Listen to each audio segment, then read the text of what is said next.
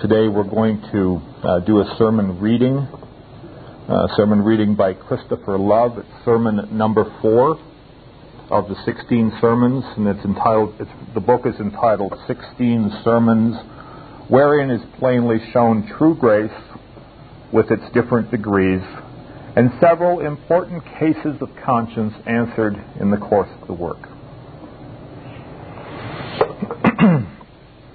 If you're turning your Bibles to 1 Kings 14, verse 13, that's the text of the sermon. 1 Kings 14, 13.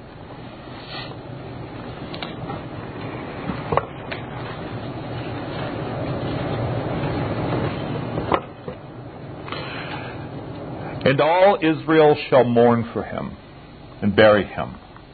For he only of Jeroboam shall come to the grave, because in him there is found some good thing toward the Lord God of Israel in the house of Jeroboam.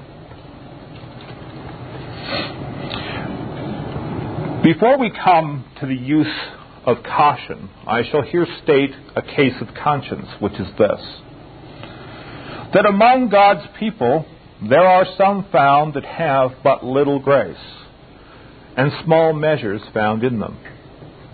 Then I ask, what is the least measure of grace which a man can have and yet still be said to be in a state of grace? This is a practical and useful case. First, this, this is of great use to Christians who have but a lower form in religion and have but little grace. Yet they may know that little they have and though they have not attained strength of grace, yet they may know the truth of grace in themselves. And although they come short of strong believers, yet they all hereby know that they go beyond the hypocrite. For the least measure of grace is better than the greatest measure of gifts. Secondly, the knowledge of this will quicken the soul unto due endeavors after a further increase. This will teach them to abound more and more. 1 Thessalonians 4 1 says, Furthermore, then, we beseech you, brethren, and exhort you by the Lord Jesus Christ, that as ye have received of us how ye ought to walk and to please God, so ye would abound more and more. Now, that we may discover what is the lowest degree of true grace, I shall show it to you in some of the following particulars. Number one, true grace is a light in the soul to see or uh, to see the evil and the mischievous nature of sin, though not an ability to mortify sin. The entrance of God's Word gives light and gives understanding to the simple, which says which is said in Psalm 19. That is the first work of, of the word upon the soul. The very beginning of converting grace in the heart is light, whereby you see sin and its sinfulness. As it was in the first creation, the first thing that was created was light so in the second creation. The first work is to open the eyes of the blind and to turn them from darkness to light and from the power of Satan to God. Acts 26:18. Upon the work of conversion in the soul, the first degree of grace is to be enlightened with the light of the living. So that where this light is missing, there cannot be a work of grace. True grace is a settled and fixed purpose of heart to leave sin and to cleave unto God. Grace does not consist so much in actual mortifying of sin as in an unfeigned and settled purpose of heart to leave every sin the prodigal son's resolution to go to his father's house argued some grace in him. He said, I will arise and go to my father's house. That is, I will leave my wicked company and courses.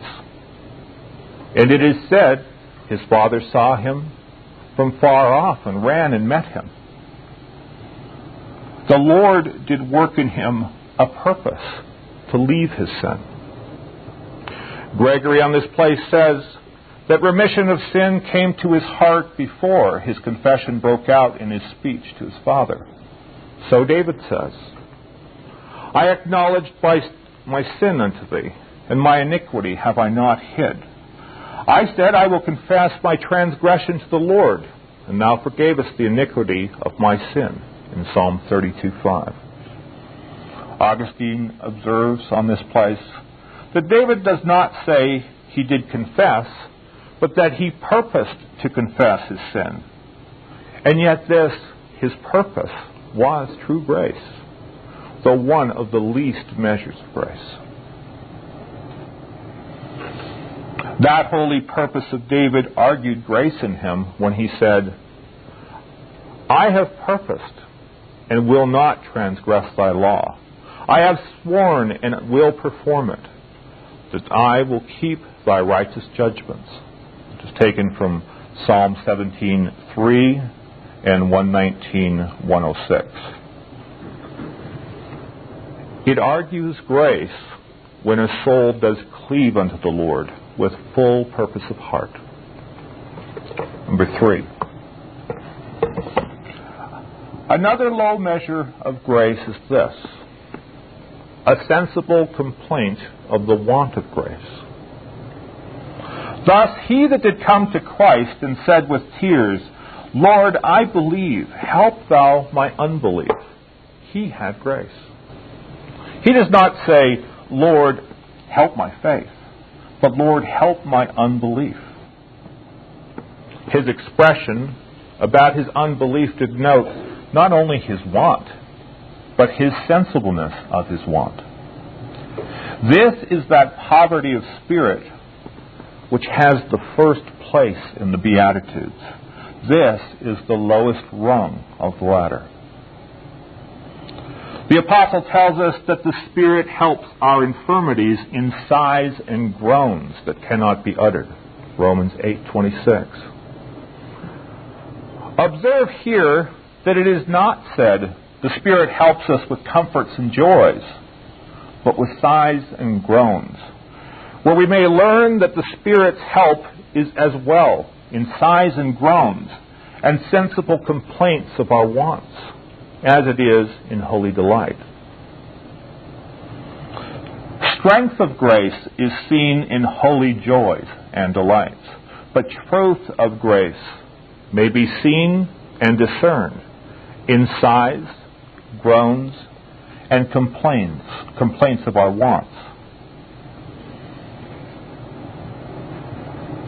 They are said to be the sighs and groans which cannot be uttered. Not in regard to their greatness, but as Master Perkins observes, in regard to their weakness. God's children, at first, lacking the ability to express their own thoughts. To be sensible of the want of grace is grace. For nature cannot make a man duly sensible of the want of grace, nor sensibly to complain of that want. Number four. Earnest desire after more grace argues that there is grace in the soul, though it be but small. I do not place the beginning of grace in an ability to exercise grace, but rather in an earnest desire after grace. Desire after grace is accounted by God the grace itself we desire. For so we find that Nehemiah's desire to fear the Lord is accounted for actually fearing God. Desires are the seeds of grace, and the graces of themselves are the blossoms and the sweet fruit that spring from them. Grace exercised is the fruit of a holy desire after grace. That desire of grace is in God's acceptation, grace, may be thus demonstrated. Number one, God's people have appealed to God concerning the uprightness of their hearts merely by their desires. So says the church. The desire of our soul is to thy name, and the remembrance of thee. And with my soul uh, have I desired thee in the night. Isaiah 26, 8. Number two, God has made many gracious promises, not only to the acting and exercising of grace, but to, to the desires after grace. Blessed are they that do hunger and thirst after righteousness, for they shall be filled. Matthew 5 6. If any man thirst, says Christ, let him come to me and drink. Nay, there is a general and universal invitation to everyone that thirsts to come to the waters in Isaiah 55 1.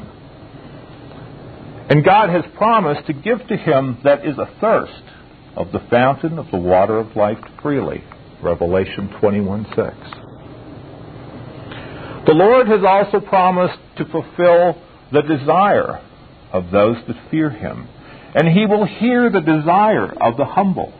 In Psalm 145:10 and 10:17.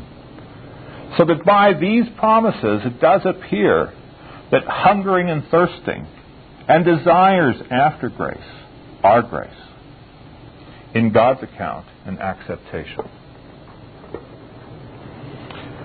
Now, lest any man should rest in lazy and sluggish desires, and thereby neglect the exercise of grace, I shall give you an account in what sense the Scripture considers desires after grace to be grace. Number one, they are supernatural desires. It is true that there are natural desires in the soul, after that which is good. It is the language of nature to say, Who will show us any good? Psalm 4 6. Now, these desires may and do arise from the motion of the natural and unsanctified will of man. And these desires are after happiness and not after holiness. Such were the desires of Balaam, who said, Let me die the death of the righteous, and let my last end be like his. Numbers 23:10. This was only a natural desire. But true desires in the soul are after heaven, for holiness' sake. Bernard notably sets out these desires of natural men that they have a desire of the end and not of the means. Number two, desires after grace are joined with holy endeavors. And therefore the apostle mm. joins desire and zeal together. 2 Corinthians 7:11 to intimate that true desires are always joined with zealous endeavors.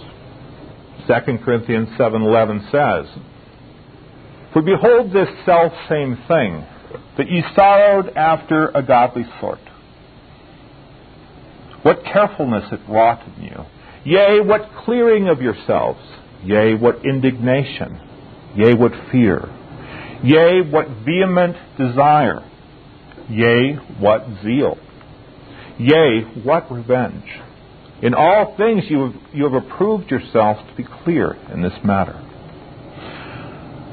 Thus, the apostle also joins a readiness of will and performance together in 2 Corinthians 8, 11, and 12, which says, Now therefore perform the doing of it, that as there was a readiness to will, so there may be a performance also out of that which ye have. For if there be first a willing mind, it is accepted according to that a man hath, and not according to that he hath not. God will never accept the will for the deed unless there is an endeavor to perform what we say we are willing to do. And therefore, Solomon rightly describes how pernicious desires are without endeavors. The desires of the slothful, he says, kill him because his hands refuse to labor. Proverbs 21:25. Bernard describes this laziness to the life. Carnal men love to obtain, but love not to follow Christ. They will not endeavor to seek him who they desire to find. Number three. Desires which are true and gracious are not satisfiable. Thus, David speaks of his desires. My soul says he breaks for the longing it has to thy judgments at all times. Psalm 119:20.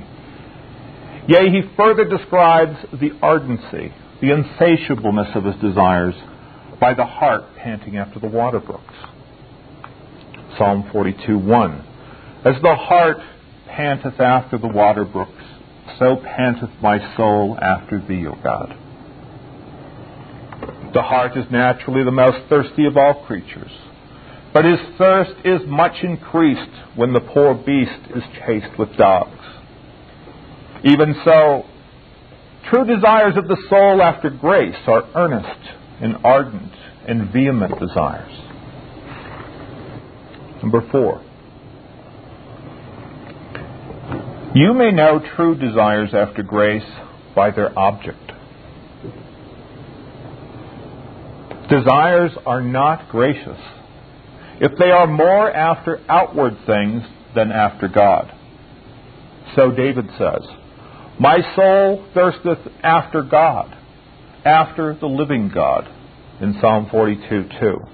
And my soul thirsteth for thee, my flesh longeth after thee in a dry and thirsty land where no water is. In Psalm 40 or 63 1. Thus his soul longed and did break with longing after God's judgments. Now, therefore, would you know whether you have any beginning of grace in your soul? Then examine what your desires are. Perhaps you cannot pray, but do you desire to pray? Perhaps you cannot mourn for sin, but do you mourn because you cannot mourn? Perhaps you do not believe as you fear, but do you desire to believe? Perhaps you cannot repent, but do you desire to repent and do you labor to repent? If so, then you may conclude that you have some beginnings of true grace in your soul. Number five, we may know the truth of grace, though it be but little, by the earnest desire after the Word and the means of grace. Thus, Peter sets forth our desires. As newborn babes, Desire the sincere milk of the word that you may grow thereby. 1 Peter 2 2. There is in a child a natural instinct as soon as it is born to desire after the mother's breast. The apostle makes it a resemblance of a spiritual man. A man spiritually newborn will desire after the word, the means of grace, that he may grow in grace. Number six. We may know the truth of grace, though it be but little, by an endeared love to those that have grace. By this you know that you are passed from death to life because you love the brethren. 1 John 3:14. Casuists upon this text say that love to God's children is the first grace and first appears in young converts. The natives in New England, it is observed upon their conversion, for God hath begun there to bring some of those poor creatures from darkness to light and from the power of Satan to himself. The first appearance of grace in them is in their love and respect to those that are truly gracious. Thus I have showed you an answer to the question, what are the least measures of grace, without which, or some of them, a man cannot be said to have grace. And wheresoever any of these are, that man's condition is safe. And these little measures of grace will bring a man to heaven. I shall here lay down some cautions to prevent misapplication. Number one, though these small measures of grace are saving, yet you must not content yourselves with them. Take heed lest what I have said for the support of the weakness of some Christians become not a pillow for the idleness of others. But let us strive to go on unto perfection, as it says in Hebrews 6 1.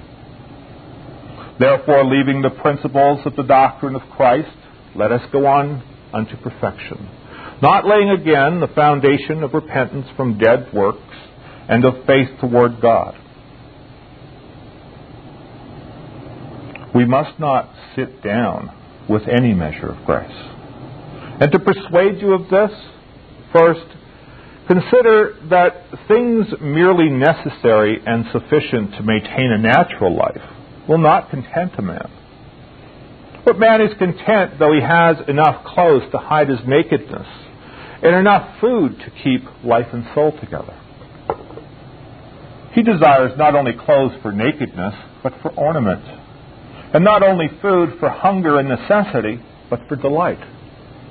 Now, shall men be unbounded after their desires for outward things?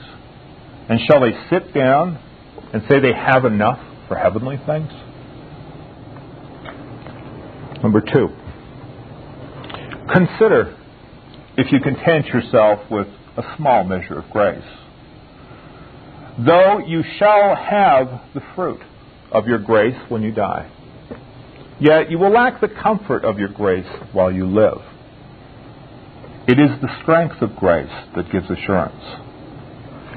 Weak grace will bring your soul to heaven, but it is the strength of grace that will bring heaven into your soul. The work of righteousness shall be peace, and the effect of righteousness shall be quietness and assurance forever, as it is said in Isaiah 32:17. A child of God seldom has peace and comfort from the habit of righteousness, but from the exercise of righteousness.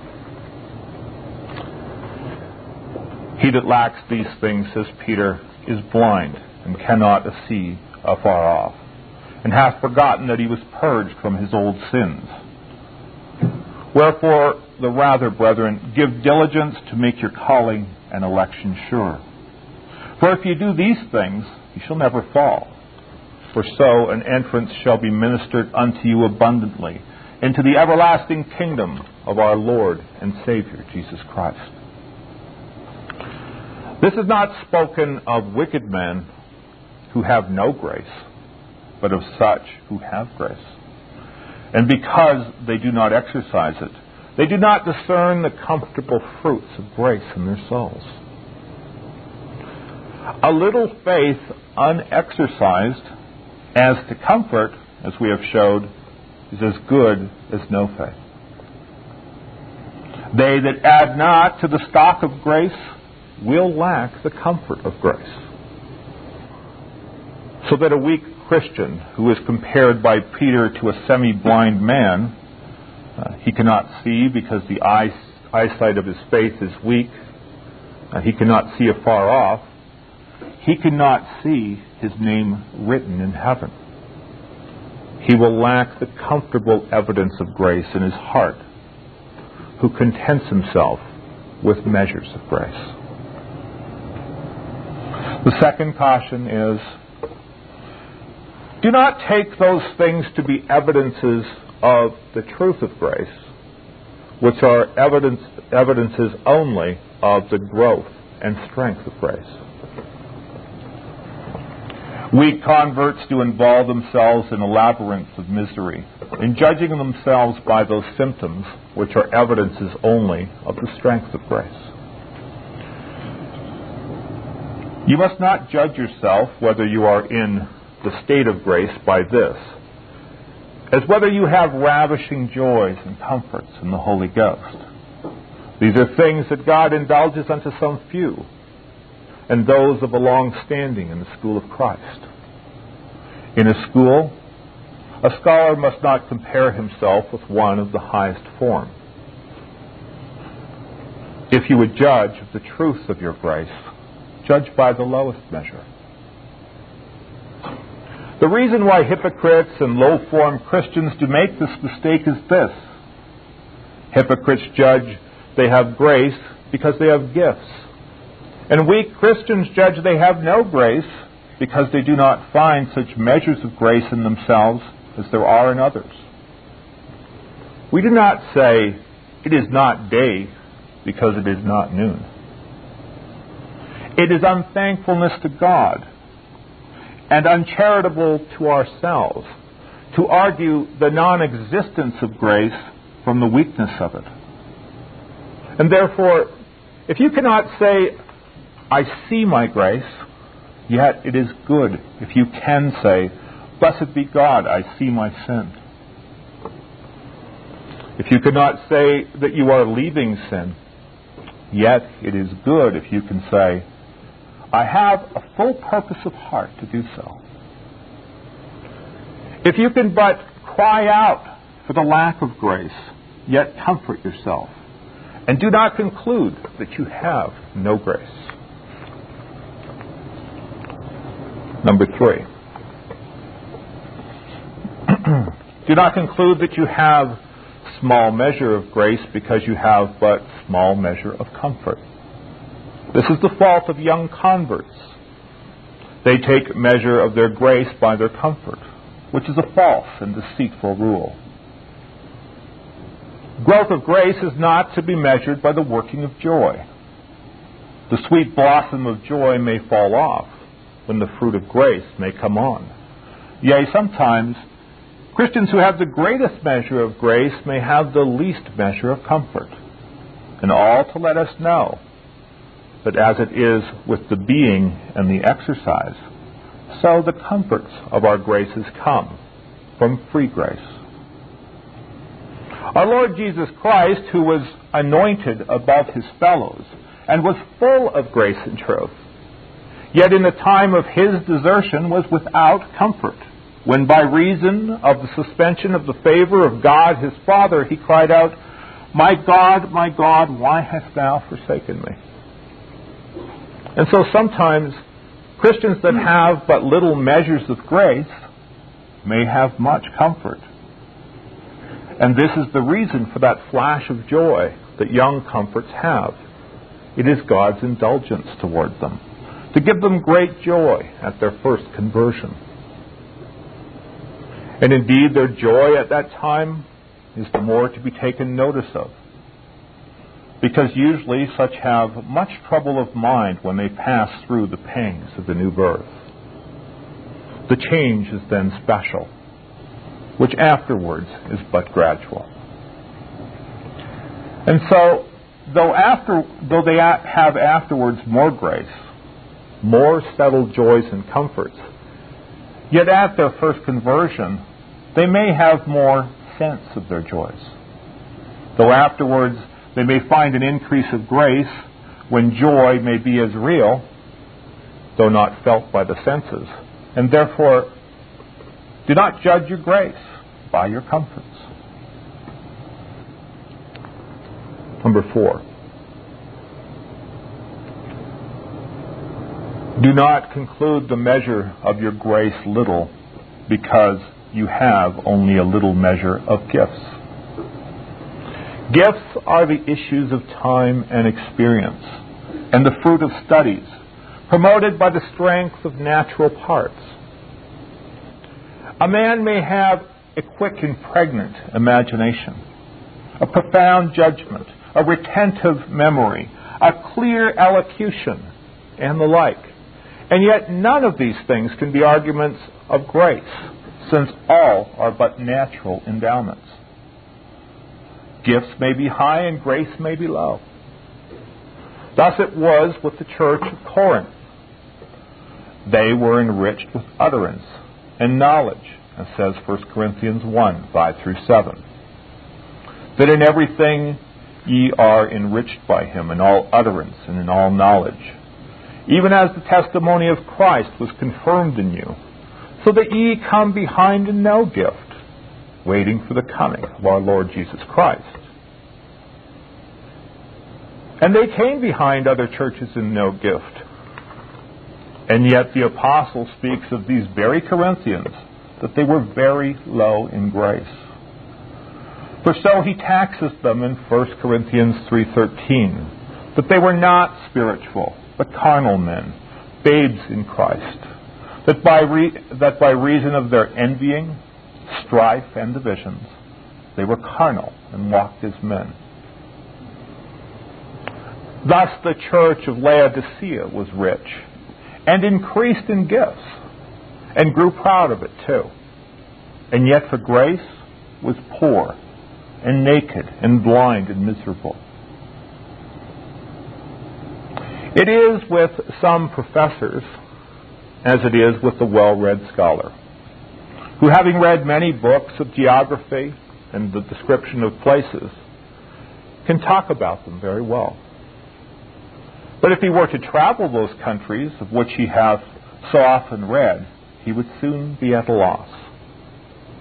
And so gifts may carry men far for matters of discussion about religion. But it is only grace that enables a man to practice religion.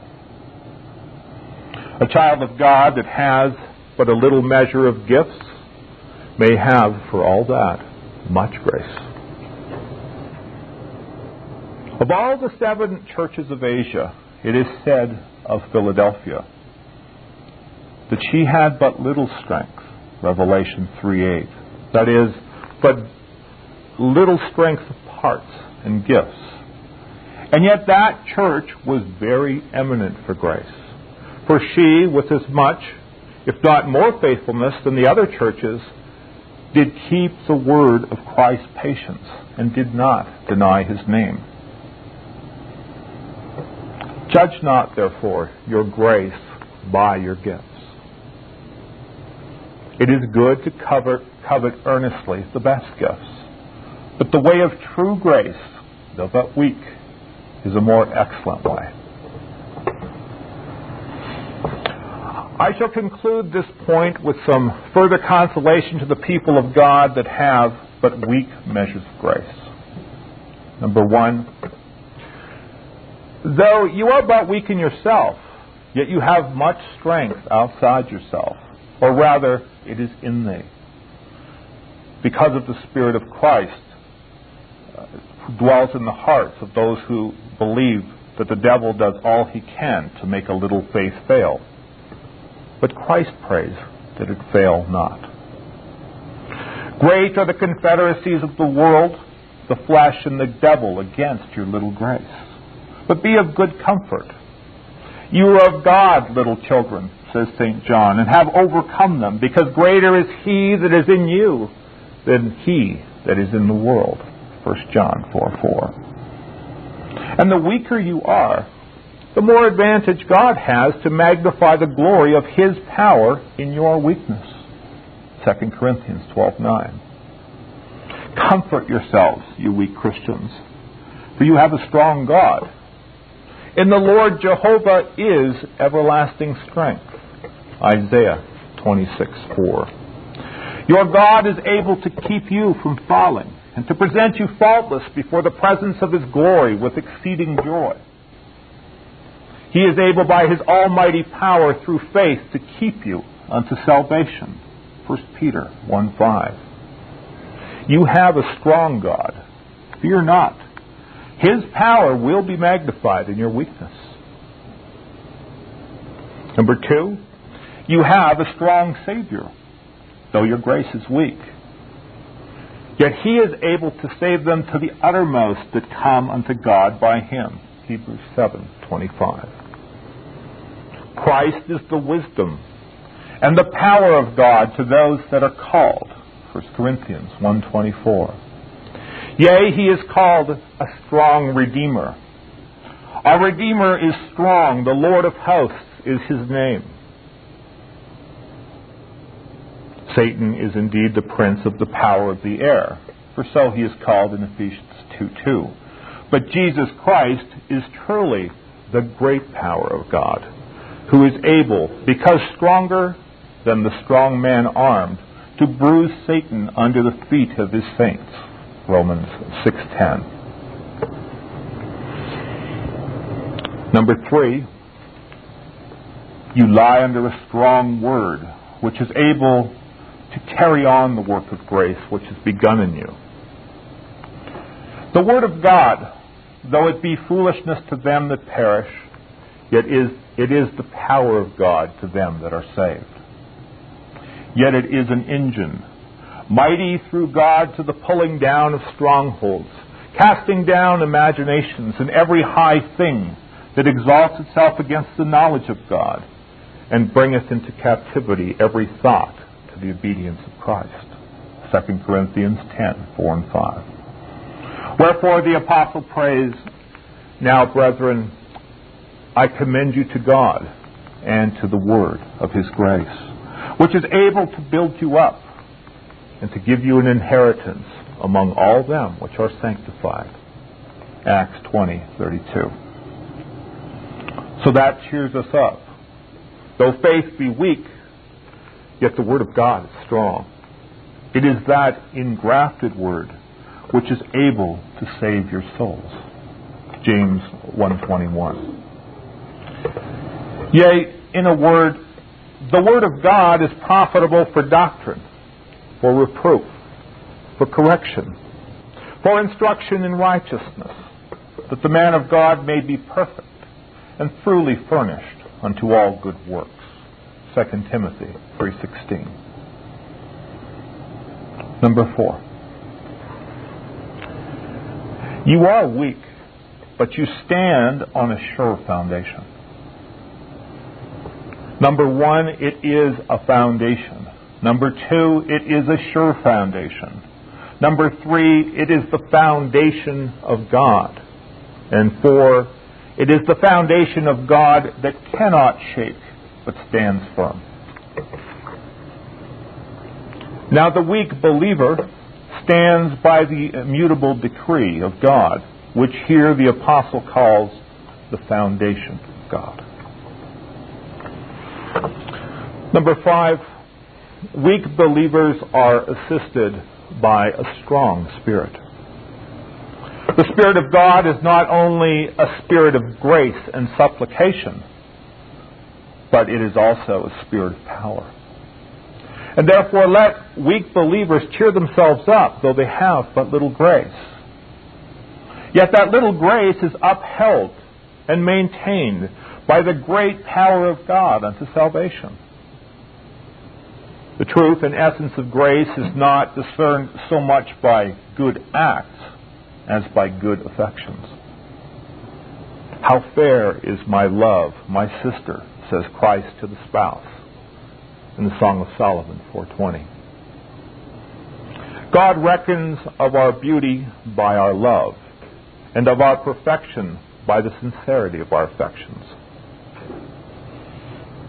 Natural abilities, to which formalists and hypocrites may come up, may and do resemble good actions, but they cannot come up to good affections. A painter may paint the color of the face, but his art cannot give heat unto the pictures.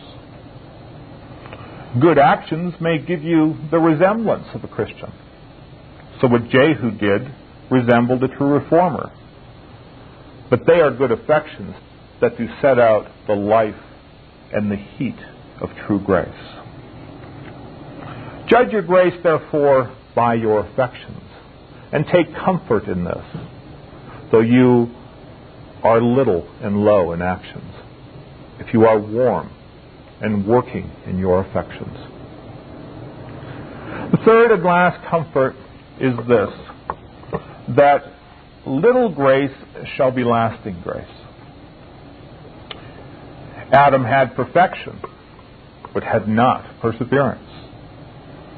And you, poor soul, have imperfection of grace, but have perseverance in grace.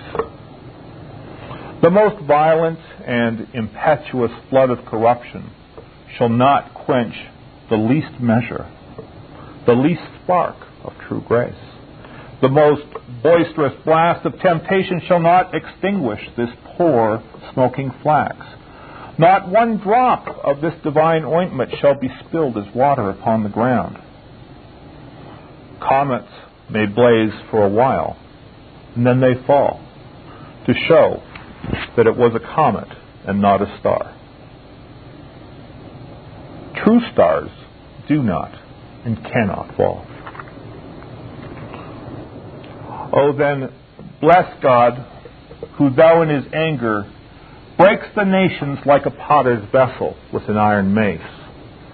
Yet such is his tenderness over weak believers that he will not break the bruised reed. And though he puts out the candle of the wicked, yet he will not quench the smoking flax.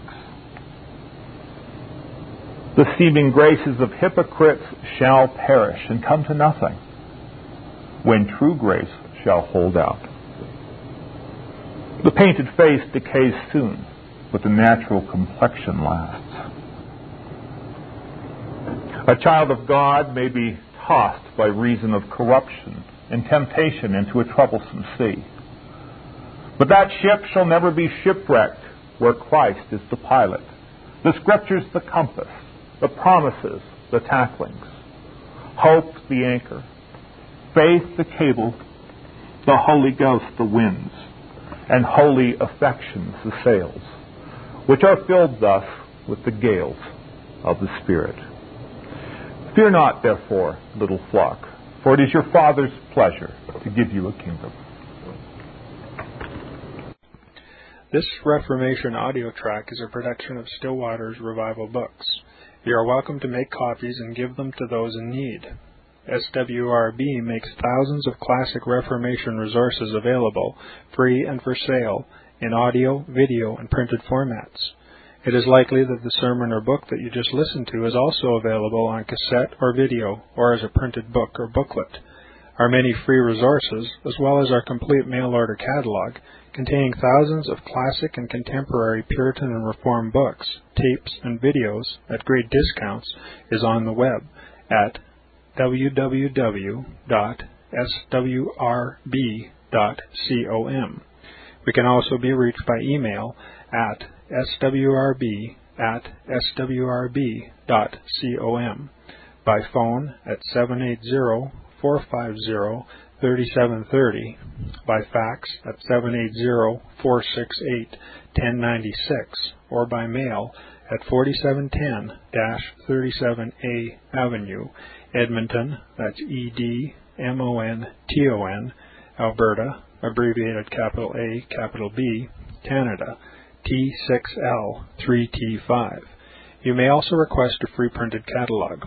And remember that John Calvin, in defending the Reformation's regulative principle of worship, or what is sometimes called the scriptural law of worship, commenting on the words of God, which I commanded them not, neither came into my heart, from his commentary on Jeremiah 7:31, writes, God here cuts off from men every occasion for making evasions, since he condemns by this one phrase, I have not commanded them, whatever the Jews devised. There is then no other argument needed to condemn superstitions than that they are not commanded by God. For when men allow themselves to worship God according to their own fancies, and attend not to his commands, they pervert true religion. And if this principle was adopted by the papists, all those fictitious modes of worship in which they absurdly exercise themselves would fall to the ground. It is indeed a horrible thing for the papists to seek to discharge their duties towards God by performing their own superstitions. There is an immense number of them, as it is well known, and as it manifestly appears. Were they to admit this principle, that we cannot rightly worship God except by obeying His word, they would be delivered from their deep abyss of error. The prophet's words, then, are very important when he says that God had commanded no such thing, and that it never came to his mind, as though he had said that men assume too much wisdom when they devise what he never required, nay, what he never knew.